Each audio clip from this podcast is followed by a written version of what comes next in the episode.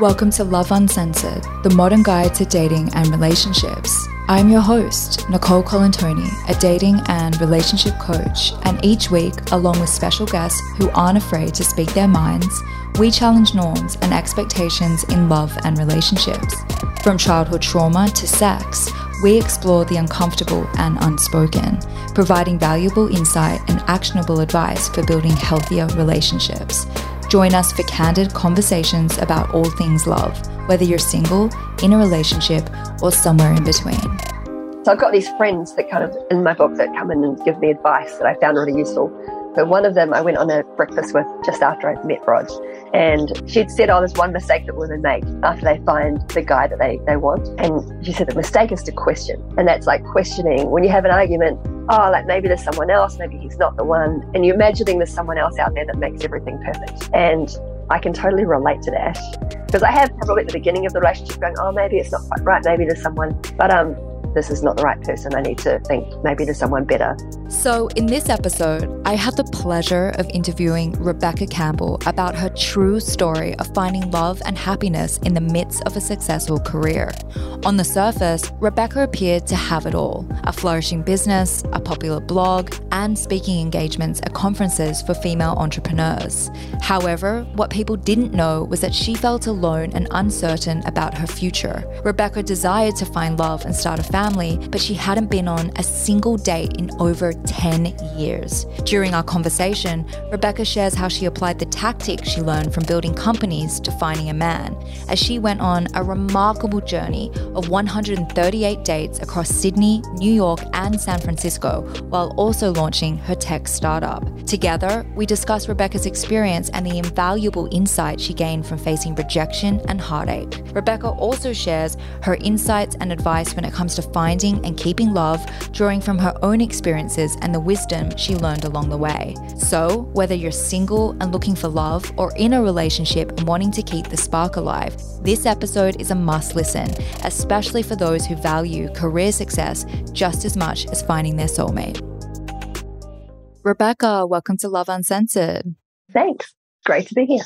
You're also the author of the book 138 Dates, which is yep. all about your search for love. I love the book and it was so incredibly well written. I thought you were just this like entrepreneur. I didn't expect you to be such an incredible writer as well. How would you describe your search for love and what do you want women to take away from your book? well, there's a, there's a whole book about my search for love. Um, so it's kind of a big question, I guess. So I was single for a really long time. My first partner, you know, who I met at high school and loved a lot, um, was killed in a car accident in my early 20s. I think that really, uh, and I just shut off the idea of relationships at that point. I thought that no one would, mean, if someone had died, I thought no one would even kind of measure up. Or I was kind of thinking maybe I would hope someone who I would meet someone who would measure up, but of course they never would because so yeah, I just kind of shut it down. And then I got busy as a kind of response to that through focusing on my career. And then I guess the busier I got, it kind of became a good excuse. And then I think I became scared of, you know, it had been so long and I didn't know if anyone would like me. Um, and I was able to have this excuse of that, of being very busy starting businesses. And then I got to a point where I was 34 and a half and I just thought, I, I, was waking up on Christmas morning at my family friend's house, and I was the only, I guess, child that was still there. All of the other kids that I'd grown up with had gone and had their own families, and I was still hanging out with my parents and my parents' friends at Christmas time.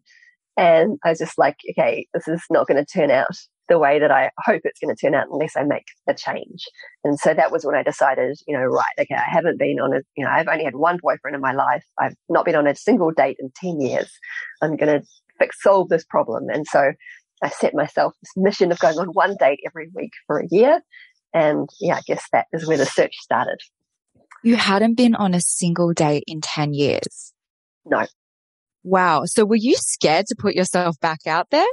Yes, I was very scared. And I had a little bit of a profile. So I was embarrassed to put myself on internet dating sites that someone would see me and go, oh, Rebekah Campbell, like desperate kind of thing. It's just stupid. Um, but I feel like everyone felt that way in the beginning. when online dating became a thing. It's only like recently now that everyone's like loud and proud about meeting their partners online. But like 10 years ago, it was so taboo in a sense to admit that you're online looking for love. Yeah. Yeah. I did feel like that. I mean, I think even then it wasn't, it probably wasn't as taboo as I thought it was. I think in my head, I, yeah. Yeah, made it much bigger than it actually was. And then I was scared if I actually, would anyone even I put my photo up there, would you know, you have no idea whether people would find you attractive. Like I always thought of myself as being this kind of unusual person, and uh, maybe no one would want to go on a date with me. And if I went on a date with me, maybe the person would think I was weird and wouldn't call me back. And so I was scared of all those things. Totally. So, did you end up enjoying online dating? Sometimes it was fun to some extent. It was definitely better than it was definitely better than being single and being not doing anything but it was also really hard that there was a lot of times where I would had, you know, thought that a date was going to go really well, I really liked the person, and then either they didn't turn out to be what I had hoped. You know, you get into a conversation and you realize, oh, like, uh, this guy's getting really drunk. like, oh, I thought he was actually quite nice, but that's a shame. Um, there was lots of those kind of little letdowns. And then, of course, there was so many times where I thought that it had gone well and I was like, oh, I'd like to go with that person again.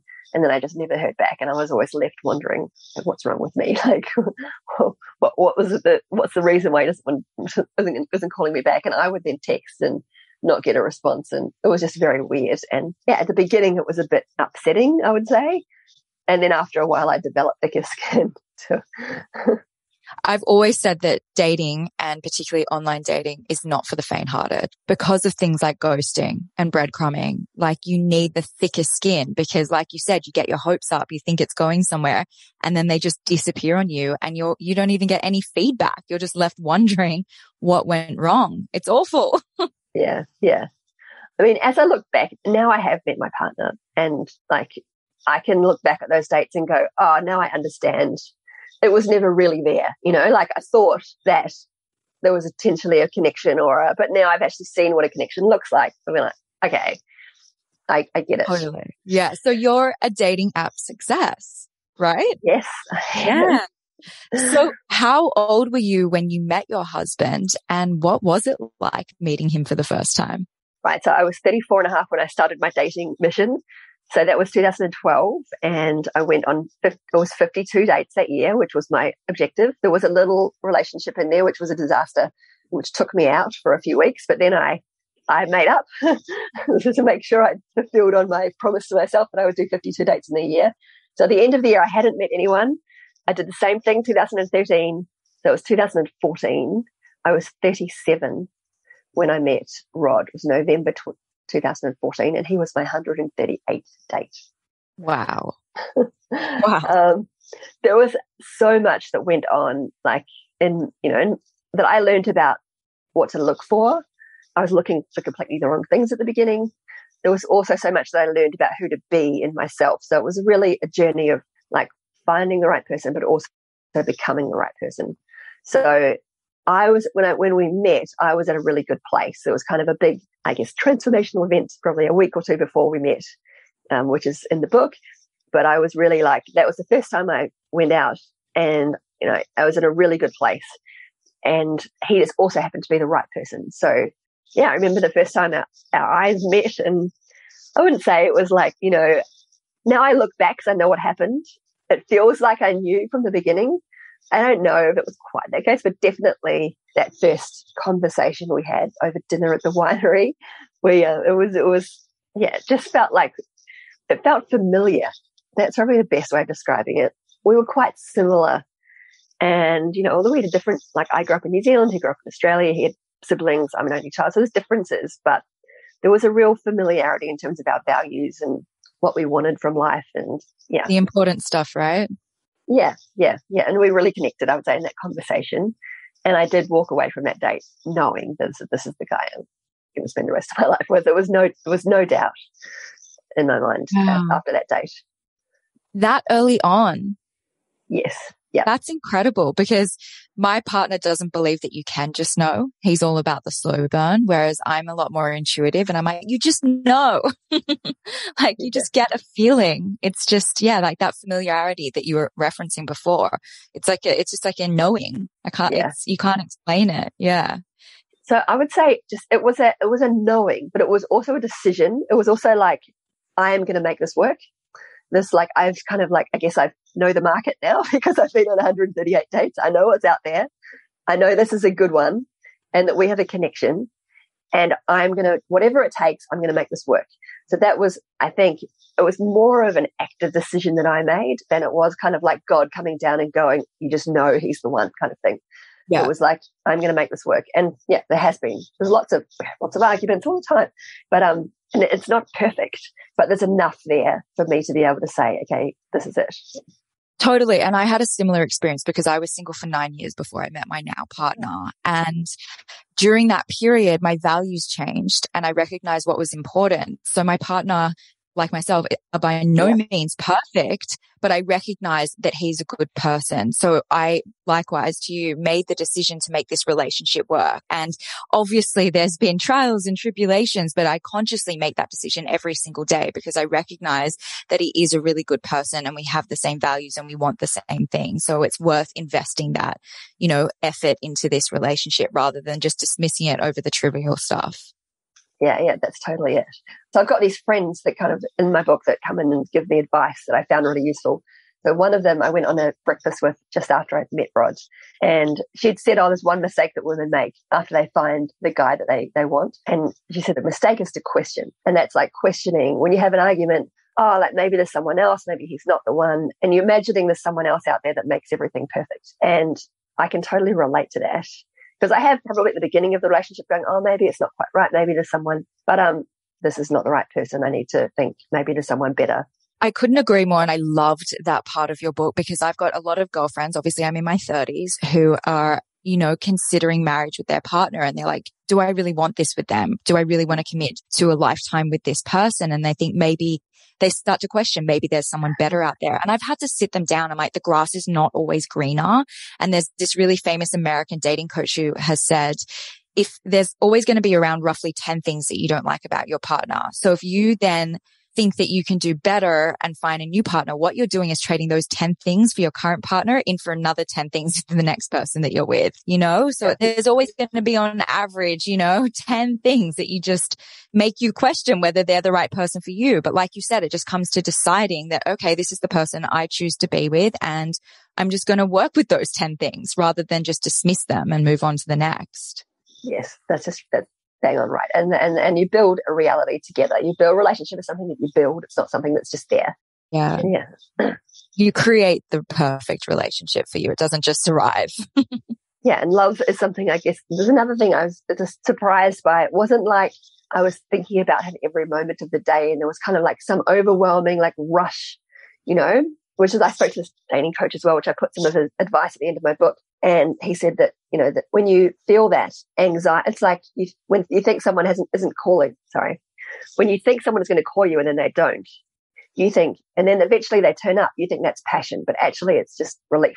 Um, I love that as well. It's so true. So you feel like you've got this intense connection, but uh, it's yeah. just like you're in like fight or flight mode almost. Yeah. It's like, yeah, it's about that kind of attachment theory stuff. And Rod was very stable and he you know, he would call when he said he was going to call. When we would meet up and go for dates, he was always there. It was never, he never disappeared on me.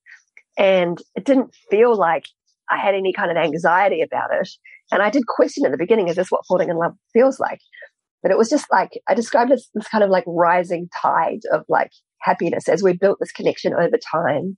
You know, we fell in love and that's what, that's really, I think that's what love is. It's just a, something that gradually grows over time. Rebekah, I completely relate because I was always used to those relationship dynamics where they were inconsistent with me. So I had those highs and lows and I, I mistook that for chemistry and passion. And then my current partner was the slowest burn, but the most consistent person. And we didn't have those highs and lows. So I found myself questioning, is this love? Like it just feels so normal and easy and peaceful. Like surely we should be more passionate, you know, but it's like, yeah, rewiring your brain to actually recognize what healthy love mm. looks like and feels like, right? Yeah, yeah. I mean, I also asked the, um, so it was a researcher that I spoke to who's the world leading researcher into romantic relationships. Wow. And he had studied the personality traits of people who are most likely to have successful long term relationships. And the number one thing was conscientiousness. So that is like the ability to commit. And I remember him saying, I know it's not sexy, but steady Neddy is who you're looking for. and it's like someone who can commit to things, someone who's reliable. Those are the kind of people that make good long-term partners. And I can tell you now, we have two children together. It's like the kind of thing that makes a good parenting partner. Yeah. So true. I read out that exact part of your book to my partner because it just, it's so true. And it's like, we don't value that when we're young. That's not what we look for. And then we wonder yeah. why we get in the toxic dynamics or we're being let down all the time. It's because you're not valuing somebody who shows up and is conscientious about the relationship, you know? Yeah. Yeah, totally. So yeah, look for um, you know past relationship history because he'd been in two long term relationships, but also he had done a PhD and he'd been in his work for thirteen years or something at the same. So I was like, here's someone who is can commit to things, um, yeah. which I think is a very good sign. Absolutely. So, Rebekah, throughout your book, you describe your experience as a woman in her 30s who was worried that she might miss out on the opportunity to find love and start a family. This is a common narrative uh, amongst my listeners. What advice do you have for women who are not coping with the fact that this might be their reality? Well, I think you have to put yourself out there. that would be my number one thing. You know, you've got to stay optimistic. I think, I, yeah, I have this kind of optimism about pretty much everything, which can be a problem because I always think everything's going to go well and then I'll discover sometimes it doesn't. But it also means that I never thought that the, my partner wasn't going to be out there. I always thought if I keep going, I'll find him. And so, you know, that getting out there, like I did one date every week, always on a Thursday night. I had like lots of, you know, on all of the different apps. I was going to courses and, you know, anything I could to meet people. Uh, I did phone calls on a Sunday evening, Sunday afternoon, Sunday evening with at least kind of three guys that I'd met during the week on the apps. And then I had one date on the Thursday. So it was kind of, I built this system and then I just kept going and going and going with it. Um, yeah, and I learned so much during the process, but I, I think that's the thing, just keep going. The other thing I'll say I see, because I've done some like little courses with women looking, um, particularly women, not just women who are looking for a relationship, um, just as a result of the book. And one thing I see that I think is a mistake is not being, not being willing to be vulnerable. Mm. So, um, turning up at a date. I know that a lot of us have successful careers and full lives. And, you know, you turn up at a date and you've got all of these things that are going for you that you can share. I think you've got to also have a little bit of vulnerability of the way you form a connection is people love to help. And that's how, you know, you think of someone that you've been able to contribute to the way that you feel about that person kind of shifts. So that's how you really connect. So it might, you know, I'm not saying talk yourself down or anything. That's not the answer. Like be yourself there's some aspect of your life where you're like, I'm not sure about this. What do you think? You know, having that and, and allowing some the person that you're talking to to contribute to you, I think is really important in terms of yeah, forming those connections. That's such good advice because I feel like so many people approach dating like an interview yeah. and they have like this list of criteria that they feel like they have to tick off. And it's like, no, you're getting to know somebody and you're letting them mm. in. And likewise, they should be doing the same. So yeah, I feel like that's such good advice. Thank you. And the first date, I think all you need to achieve in a first date is you want to feel like you want the other person to walk away going, I really liked hanging out with that person. I can't wait to see her. I can't wait to see her again. No, right. like it's not, you don't want them to feel like, oh, I just got interviewed for an hour yeah. and a half. I was interrogated. Yeah, yeah, yeah. I mean, I totally did this right, which is why I got lots of, you know, this is how I learned this stuff. But, um, but yeah, it's just you want you want the person to walk away going, "That was a great night. Like I can't yeah. wait to see her again." So yeah. it's about yeah, forming that connection, having fun, you know, being positive. Yeah. So true. So you also questioned if there was something wrong with you because you hadn't met your person yet, which is also a common narrative for a lot of single women. What advice do you have for women who wonder the same thing about themselves? Yeah, well, so I saw a therapist through my journey and I have lots of her advice in my book. There was one date I went on with this very handsome lawyer and and, and you know, we kissed, and I was like, oh my god, this is the, this guy's perfect. And then he said, I'll, I'll call you tomorrow, and then he never called me again, and I was really upset. I thought, like, what did I do wrong? I was kind of combing back through everything that happened on the night, um, and I went to see my therapist, and she said, you're just going to think of yourself as a product, and it's like you're a product on a shelf, and there's someone out there who's shopping for exactly you. And just because someone is like not calling you back doesn't mean there's anything wrong with the product. just means they're looking for something else. Or they're not even, maybe they're not even looking for a relationship. You don't know. Like they might not even be yeah, shopping to buy. So a window so that, shopping. Yeah, yeah. That was like that was that was um uh, so it was revolutionary, I guess, for me in terms of the way that I thought about the process. And that, you know, I would go on a date, I'd think, oh, he was nice, we had a nice connection, and he doesn't call me back. I'd be like, okay, he's just not looking for me, he's looking for something else. And that's fine. There's nothing wrong with me. I will find someone who is looking for me just as I am. And um, yeah, that kind of, I guess, took the sting out of it a little bit anyway. So yeah. And surely there were lots of men that you went on dates with who afterwards you were like, yeah, not my person. Absolutely. Who were really nice, like decent people. And just like, it wasn't quite, yeah, wasn't quite the right fit for me. But, um, but yeah, nothing wrong with the person at all. I'm sure many of them would find someone who was the right fit for them. I mean, you referenced that one relationship that you had with, like, was it a kite surfer or? Oh, yeah. Yes. Charlie. Yeah. And he, uh, yeah, and he was lovely, but you just, there was something that you were like, not my person. And that's such a difficult decision to make, but you have to be honest with yourself. Like, yeah, you're, you're searching for a specific type of person, a specific type of feeling. And sometimes it's there and sometimes it's not. And it doesn't mean that it's, there's something wrong with them or you. It's just that it's not a, the right fit. Yeah. Yeah. I mean, I think he was a super nice guy. Um, and it's hard to go, why didn't it work? I think that there just wasn't enough there and that I think you do have to have some similar, our values were quite aligned, but you know, we were, we had very different interests and he smokes a bit of pot and it's just like, that's very different to me, you know, and so just was like, there just wasn't quite enough to build a forever partnership. I think that was that was kind of where I got to with with that person. Whereas with Rod, it did just clicked a lot more. We're like we're really very similar and in lots of ways. I think it is similarities that make it work. Totally. So I love the part of the book where you look up some of the men you previously dated to see if they were still available. I feel like everyone who has ever been single has experienced moments of weakness or doubts like that before. Uh, if you never met your husband, do you think you would have settled? No, I don't think so. I think I would have kept dating because I still believe that that the person was out there. I do think I wouldn't say it's settling, but I do think that seeing the, um, like going on all those dates gave me a good understanding of the market. Like at the beginning, I was kind of looking for, I say, like Barack Obama, because I'm like, he's the perfect man. but the reality, the reality is that that you know that perfect man is not out there. So I think, and it was a good time when I met Rod. We were a very good fit, but also there's lot there's stuff there that's not perfect, um, and it annoyed me even in those first few weeks. But I did have I didn't know the market by then. I'm like, you know what? Even though it's not perfect, he is a he is a good one. And yeah, it wasn't settling by any stretch of the imagination. It's very deeply connected. But yeah, maybe if I'd met him at the beginning, I might have let those little things go. Okay, he's not the right one, and moved on and tried to find the, the perfect person. But yeah, it was it was kind of it was good that I had all those dates and and knew yeah.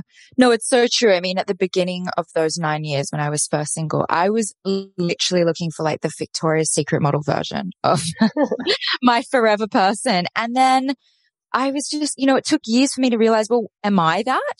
No, you know, like no one is, no one is that perfect. So I, it's just, it was about reevaluating what my values and priorities were, but it takes a long time to reach that point, you know, when you can actually recognize what's important in life. And I feel like that takes life experience, you know? Yeah. So I do think an important thing is um is finding someone who is kind of supportive of your development and your like I think kind of life is for me is all about evolving as a person and learning and kind of doing different things and yeah, evolving as much as I possibly can. And I love it that Rod is really into that as well. He's always reading books and trying to learn things. So we talk about things together. And he's also very supportive. Like I've decided to make a big career pivot and become a writer, which is, you know, financially like quite difficult, but he's very supportive of it. And he's always asking me questions about, you know, what have I learned and what am I doing? And so I think like finding someone who you can be on that journey with is really important. So Rebekah, why do you think so many women struggle with that single status? Oh, I think there's a lot of fear. It's hard, right? One thing I was worried about writing the book was that people were going to think that, you know, that's not a real problem. Like there's much bigger problems in the world than being single in your 30s and not having a partner. But for my experience of life, it was a real problem and it was really hard because, you know, we, we do have these ticking clocks, unfortunately. I have a lot of, you know, male friends or male business, you know, who were kind of in their mid 40s and were just thinking, oh, maybe I should, you know, like, so unfair. so unfair. They've got like a whole extra decade on us. And even then, they still got more time on top of that if they want to take it. Yeah. So, yeah, it's hard. It's, uh, for me, it was really hard. And I think it's hard. I think it's embarrassing to some extent. I was embarrassed anyway when my parents' friends and my parents were kind of always asking me about, oh, what are you doing? Is it time you any boyfriends, Rebekah? and you're like getting into your 30s. No, no, I'm focused on my work. And no one seemed to be interested, particularly, you know, when you go to a family Christmas event. No one's interested in talking about your work. They're just interested in, you know, have you found a partner yet? That's what annoys me about being a woman because I see men go to family events and everyone is so interested about their work. But as a woman who was equally as invested in her career, they didn't care and that, you know, they continue to not care. It's all about my partner and now my partner and I getting a dog. I never get asked about my work. yeah. and I, and I really, I envy men in that way because I love talking about my work and I love getting other people's opinions on my work. But as a female, I don't feel like I get asked as much as men potentially do about their own careers. So I feel like that's something we struggle with that they don't necessarily struggle with. Yeah. Maybe it's because everyone else knows that you've got a finite period of time to have a family. And I think it's probably coming from a place of being worried. And I look there like, uh, you know, make sure she doesn't miss out because they probably experience it as the most wonderful thing in their life. And it was something that I wanted. So yeah, I think it was just concern as to whether I was going to miss it. Now that you have had children, would you describe it as the most wonderful thing in your life? Yes, I really would. Wow. It's so much more than I thought it was going to be. I mean, it's hard and it's still like so our kids are four and six and they still both climb into our bed you know every second night we've got at least one of them so yeah it's it's it's challenging but it's so beautiful and i do think for me it is um, and I never would have thought this before. I was always going to be one of those mums that was straight back to work after having a baby, and you know, it wasn't going to impact my life too much. But it really has. Like, I want to be there when you know, my boy finishes preschool and, and I want to take them to the beach after school. And those moments are just the most precious moments of my life. So yeah, it really is. It's like another paradigm. That's how I, that's the only way I can describe it. Yeah. No, that's beautiful. So do you think modern dating culture has made finding love more or less difficult?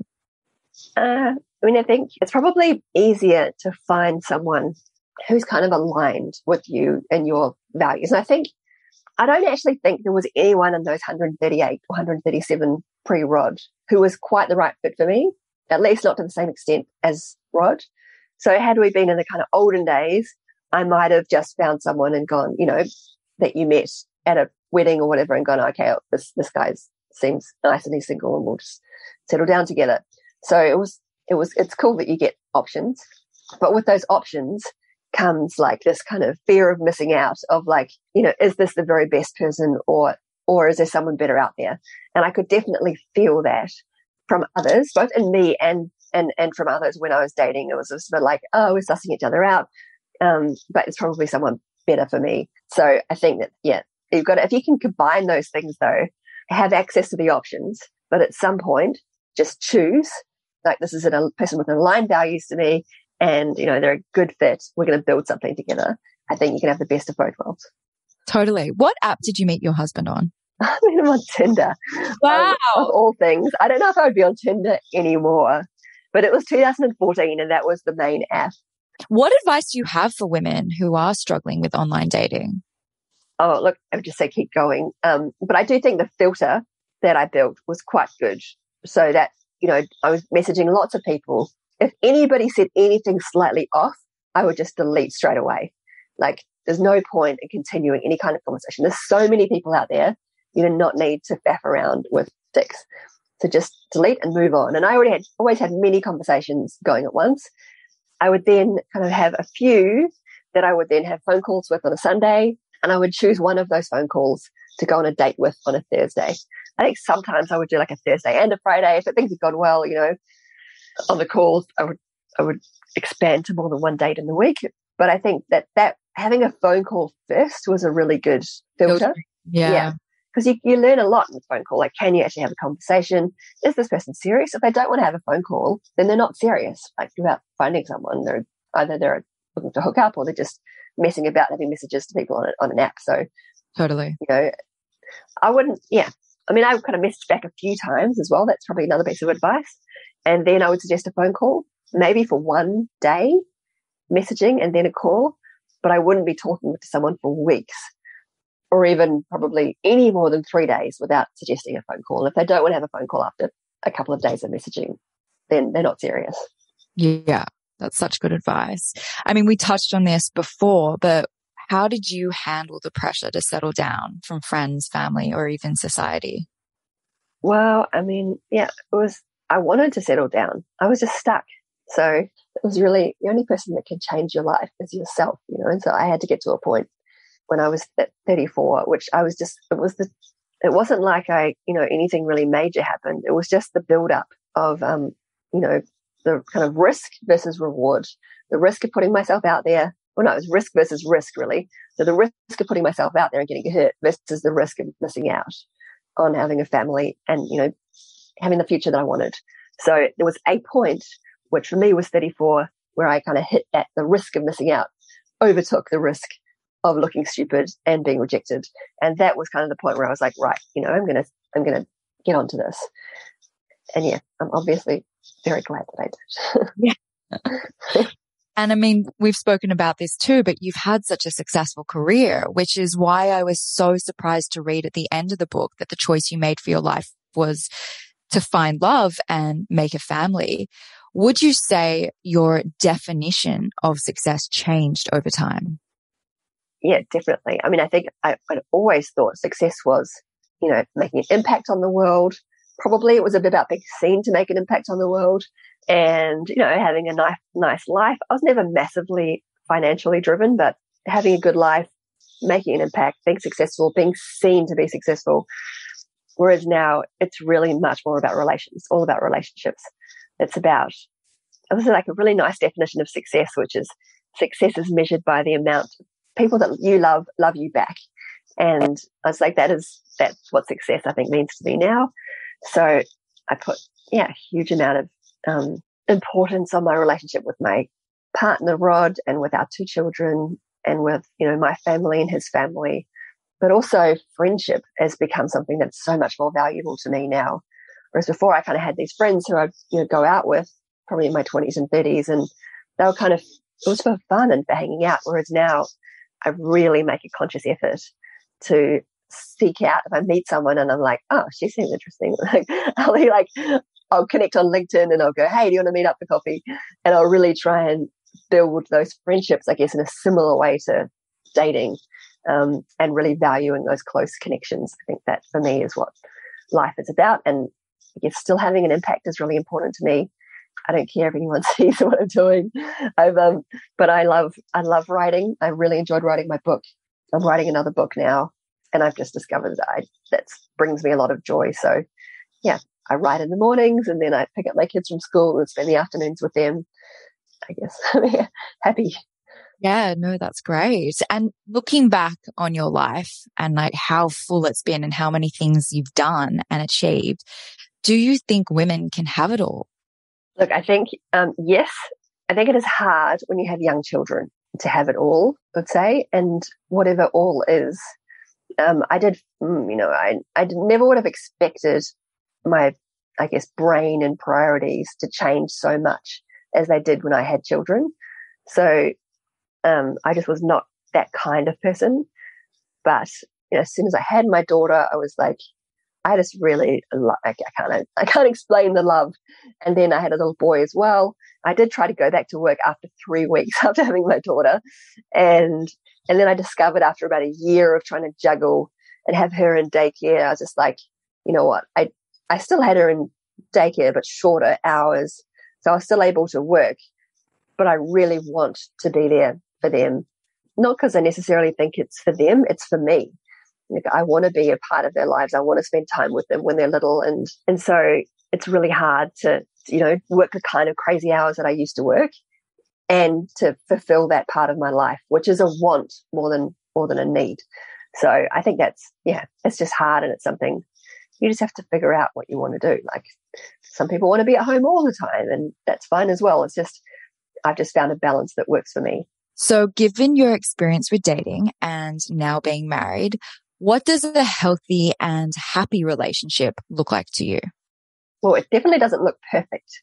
You know, we have little arguments and it's all the time. Like we're, you know, we're very different that I'm very optimistic and, you know, he's a bit more, I would say pessimistic, or he would say it's realistic. but, but so we, we have these little, we have little tips sometimes, but it's the, the rocket that is we're both so committed to each other so I think that is, we will always like come together after any argument and talk about or how, you know, what happened there. I was feeling like this. So I'll listen, he will listen, what, listen to my perspective and I'll listen to his perspective. And then we'll, you know, we'll resolve it. We'll try and come up with, okay, right. So I think that is, that's a healthy relationship, not a, it's not, yeah, not a perfect relationship. I think they're usually little things though. They're like, I'm working too late or he's spending too much time on his mobile phone or things like that. They're not, you know, deep disagreements about the direction of our life. I think the yeah. other thing that we do is that we're always talking about the future. So, and we have a kind of, you know, plan and vision that's, we have our own kind of goals. We're both quite into goals actually, our own goals at the beginning of the year, which we work with each other on. And then we have kind of family, you know, partnership goals that we set together for the year ahead. And we also talk about five years time and we'd really like to, really like to do volunteering overseas at some point. Okay. So why, when might we do that? And so we're always like, yeah, I guess creating a shared future. I think that's really important as well. What do you think people should look for in a partner? Like, yeah, shared values. So a, a good person. I think in my book, Ileana was looking for tall, smart, and fun, which all of those things are completely ridiculous. But um, it's just like a nice person is really important. Yeah, I asked my therapist at the beginning about like she does couples therapy, like for people who are divorcing. And I was like, what, what goes wrong? What? She's just like, nice. If you find someone nice, you know, that goes a really long way. Those couples where people are nice to each other, they usually don't end up getting.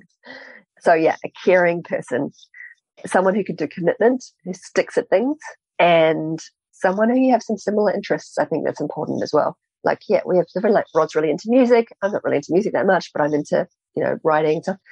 But, um, but we both like the outdoors. So, we're, you know, we're not like marathon runners or anything, but we both like going out for hikes and going on holidays to the beach. And so just like things like that actually do make things easier. Totally. I think than if you've got completely different interests. What are some realistic relationship expectations? Like you mentioned the tall, funny. Um, I think listening to each other. Um, like when, when something goes wrong, both coming together and like working out, okay, well, what happened there? Like, yeah, early, I remember our, our first arguments was I'd invited him to an event that I was speaking at. I was running this event. And so, and after I'd spoken, I was running off talking to everyone and he was kind of left and then afterwards, we got home and he was really annoyed. And I was like, ah, oh, but I have, this is my career, you know, like he's not supportive of my career. This isn't going to work. And then we kind of sat down. He's like, no, I just felt like that. Well, he explained how he felt. And I was like, oh, okay, that makes sense. I can understand why you would feel like that. And then, so every time we've done it been in that situation again, I've made a real effort to, you know, go and talk to him and include him and we go and talk to people together and it's like solved, you know, so, um, yeah. So being so, receptive to like what the other person is thinking and feeling. Yeah. And when you have a little argument, don't just go off, come together and ask each other questions. Um, what else to look for? I mean, yeah, I think, yeah, you want to have some fun together. But yeah, Rod's not the most funny person in the world.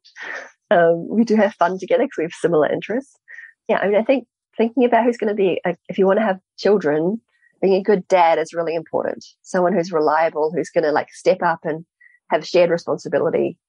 Um, and he's going to care about you and, you know, look after you and care about your mental health, you know, like all those things. And the other thing I think we talked about was development. So someone who supports your growth.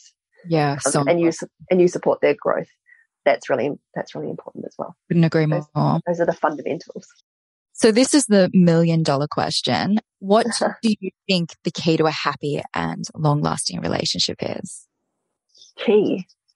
Um, I feel like one thing that you mentioned earlier was the just the decision process, like you're choosing that person. Yeah. Yeah, I think that's it. Actually, that's really good. That's what I would have said. It's about choosing someone. It's about finding someone who has, I guess, the right core ingredients, like the things that we spoke about before, and then choosing and going, this, this is my person. I'm choosing this person forever. So, and then whenever you like think, having a little argument or you're thinking about, oh, maybe he's not quite right, you just remember, I know I've made that choice. You know, it's just like that. You don't, once you've made the choice, you don't then choose differently. Um, yeah. and then just like focusing on another thing, Rod's in the book, his dad was really tragically killed in an accident a day after we met. So it was the morning after our first date. And he did, I didn't hear from him after that for 24 hours or so. Um, and then he sent me a message and said, said that his dad had passed away. And I remember sitting in my little apartment in Darlinghurst um, on my couch. And I thought, I, my, I've just lost my father-in-law. And I remember having this conversation with his father-in-law, who I'd never met, with with his father, just like, I don't know. I remember saying, I don't know if you're there, but if you are, I think I love your son. And I remember just saying, please let me have him. And I said, if you let me have him, then I promise that I will spend the rest of my life making, making him happy. That would be my, I remember saying it will be my top priority every single day. And I just remember saying, please, please, please, please let me have him. And just promising to make him happy. And that, I remembered that when we had our little arguments early on, I remember thinking, hang on, I made that promise. like, um, and then focusing on, okay, how do I turn this around? How do I make this a good experience for Rod? And it's not about being a sook and, you know, like always kind of like rolling over. And it's like he does that for me now as well. It just works. But I never like get myself into a stuck state where I'm angry because I remember that promise and I go back to prioritizing his yeah. experience. I love that because it's like you remind yourself of what's important. Even when like, you know, there's a difficult situation, you look at the bigger picture and you're like, what's actually important here? Our happiness together, the health of this relationship, as opposed to whatever detail is getting in the way of that. So I think it's a good reminder for everybody. Yeah. Yeah. Uh, so why do you think so many people struggle to make relationships work? Uh, well, I think it's that, yeah, the, the choose. I think people give up too quickly. Yeah. Um, I think people look for the wrong things in people, like in their partners. They're not prioritizing, yeah, like being good at commitment, the supporting each other's growth. They're prioritizing, yeah, maybe, maybe they're good looking or maybe they fulfill something. And that's like a, a, a gap that the person thinks that they have and they found a partner that, that fills that gap. Um, maybe they're high status or like whatever. Like, I think, yeah, prioritizing the wrong things, matching the wrong with the wrong people but then, yeah, when you do find someone who's good, has the good kind of solid foundation for a relationship, I think then throwing it away when at the first at the first challenge. Agreed. So, Rebekah, you talk about loss and grief in your book, uh, and you made mention of how you lost your first partner in a similar tragic accident. Yep. What advice do you have for women struggling to get over a breakup or the loss of a loved one? so you know, some research that I did with the academic was on attachment theory and that you have different needs for attachment. So, for example, you have like a friend who you play tennis with. You have someone who is your kind of intellectual, um, you know, stimulation. You have like, I guess, for, in a romantic partner, you have the most, um, you know, it's, it's the kind of biggest set of needs because you want someone who is kind of, you know, be a good financial partner who's going to be provide fun and be funny, who's going to be intellectually stimulating, who's going to be a good co-parent, who's reliable, like all these different things. And when you lose a romantic partner, you have this huge sense of loss. Like it is like grief. And mm. that, you know, and it's, and it's about all these little attachments that you have and the different needs that that person fulfills for you. So the first step in grief is to try and get that person back because you want, you want all those needs fulfilled again. But after a while, you realize they're not coming back. And then that's when you can start to have those needs met by other people. So, and, you know, I think also recognizing that you're not going to get necessarily all your needs met by a single person. Like, um, you might, you know, the kind of like need for a kind of a creative partner. And then that's not necessarily going to be your, your life partner. You might need a friend that meets that need, you know, a sports partner or whatever. That might be a different friend. Your romantic partner, there's some key things that you need to be able to do for each other, but you can't expect someone to fulfill all of those needs. So yeah, identify what I identify what that person provided you with, and then look for how can I have those needs met, those needs met by others. It's so true. I mean, I went through that with my ex. It took me it took me years to really get over that relationship and grieve that relationship because I was just missing what he added to my life. And I didn't have the insight or the tools or the knowledge that I have now where it was like, I now focus on becoming the things I loved about him or finding other people to fulfill, like you said, what he provided to my life. Um, but it's, you know, it's crazy. Like I remember the first Sunday after our breakup. I felt sick because that was like our day. You know, we spent Sunday together or at least Sunday night and we, you know, ended the week and started the week together. And it was just, you just feel sick for so long that that person isn't there. And then you kind of get in the rut of like longing for that person as opposed to mm. taking proactive steps to, you know, replacing that Sunday with maybe somebody else. So exactly really good advice. Yeah, it is like the, it's a physical reaction. It's like it, it's putting, I guess the I can't remember the name of the chemicals, but into your um into your system, and that's why you feel physically sick. Yeah, yeah, totally. Rebekah, what is next for you, and where can we find you? You've mentioned the uh, book. Uh, yes, I have a website which is rebekahcampbell.com. I do some webinars occasionally. I am planning on doing some online courses at some point, but um, but right now I'm very focused on writing my second book. Yeah, I look forward to reading it and I will drop 138 dates into the show notes for this episode so anyone can access it after this app. Rebekah, thank you so much for coming on the podcast. Thanks so much for having me. It's lovely to chat. Thanks for tuning into this guest app with the relatable Rebekah Campbell. Please don't forget to show some love for Love Uncensored by subscribing and leaving a review, as well as following me on Instagram at love.uncensored.podcast or joining the private Facebook group Love Uncensored The Modern Guide to Dating and Relationships. As a thank you, I'll give a shout out to all reviewers at the start of each episode and send a special thank you your way.